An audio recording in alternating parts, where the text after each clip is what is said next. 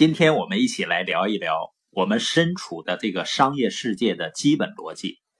我有一些做传统的批发零售生意的朋友，比如做服装的批发呀和零售。你知道这些年受到互联网电子商务的影响，很多人的生意呢越来越差。那他们就在想，电子商务这么火爆，那是不是应该做电商呢？那现在又出现很多的微商和各种五花八门的所谓新的销售渠道，那究竟哪一种的营销模式更好呢？实际上呢，哪个更好，你必须有一个判断的标准。那这个判断标准是什么呢？就是一切商品流通的基本逻辑，叫做流量成本。如果把你的销售过程比喻成是一条河床的话，流量呢，就是从不同的渠道不断的流入河床的那个水源。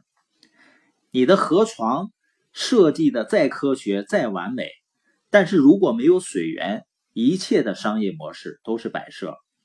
所以，不管是线下的生意，还是直销的生意，还是线上的电商。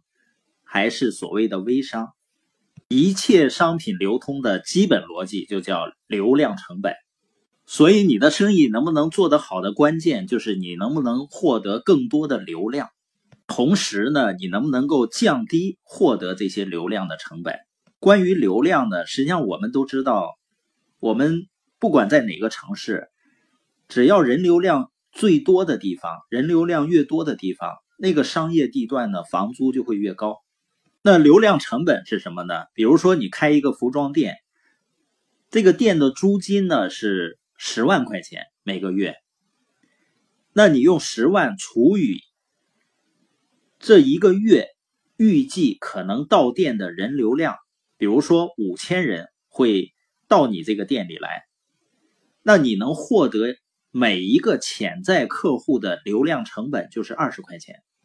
那我们用这样的逻辑去看电子商务，比如说呢，在早期啊，人们上网搜一双皮鞋，因为在早期的时候，上网买东西的人是越来越多的。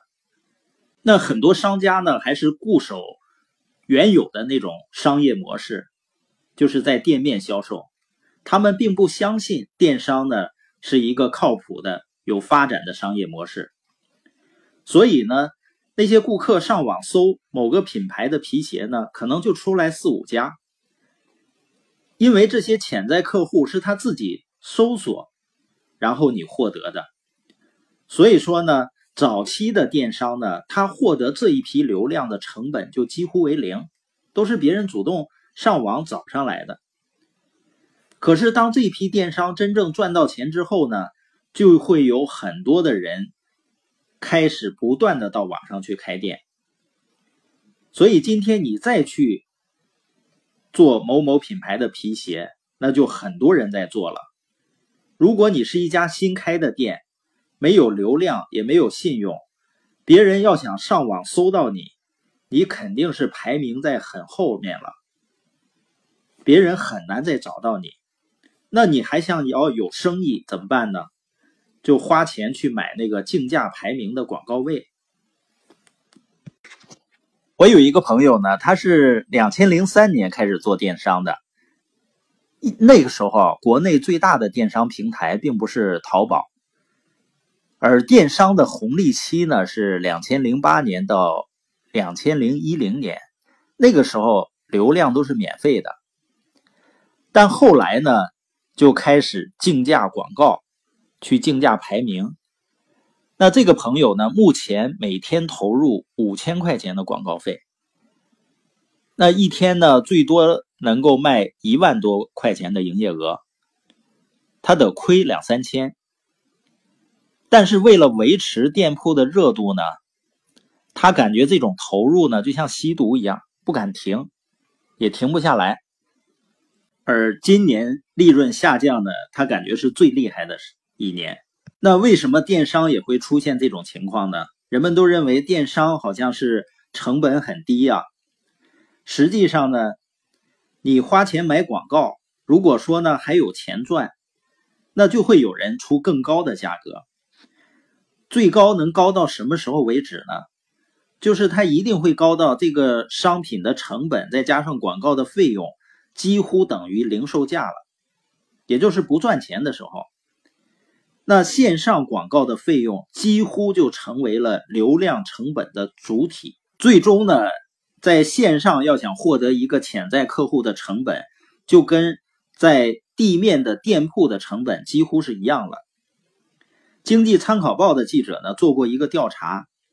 就是在今天的某电商平台上，有六百多万家商家，但是真正赚到钱的呢是不到三十万，仅占了百分之五。实际上，有一些资深的电商人士呢说，可能真正赚到钱的也许只有百分之二。所以，电商火热呢，只是由于某一个特定的历史阶段，那个阶段呢，就是上网的消费者数量急剧的增加。可是商户呢觉醒的少，所以呢只有少部分很敏感的商户享受到了这一段时间低成本的流量。所以在现在这个用户交互的方式日新月异的时代啊，流量的来源再也不是我开家店那么简单，也绝不是说把现在的店搬到网上那么容易。要用流量的思维和逻辑呢。来看你所选择的商业模式。那我们最后做一个小结啊，就是什么是流量呢？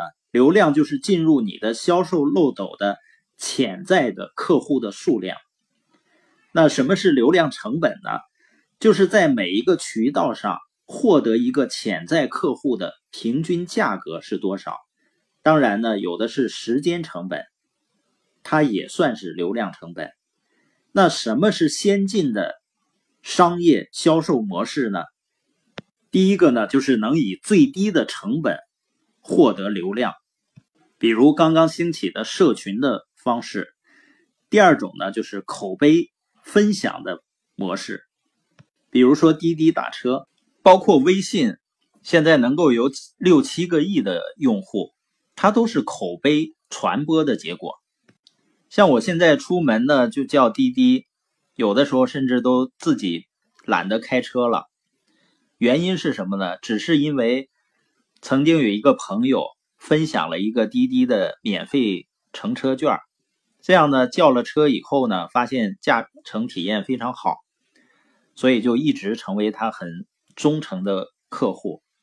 而滴滴获得我这个客户的流量的成本是多少呢？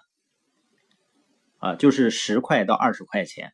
而且这种口碑呢，它不是线性的传播，它是一个人能影响十个，而十个人呢，能影响一百个人，所以呢，它是一种叫病毒式传播的这样的一个概念。那我们今天了解了商业的一个基本逻辑，就是获取流量和降低流量的成本。了解这个以后呢，我们在看待生意模式的时候，就不会基于表面。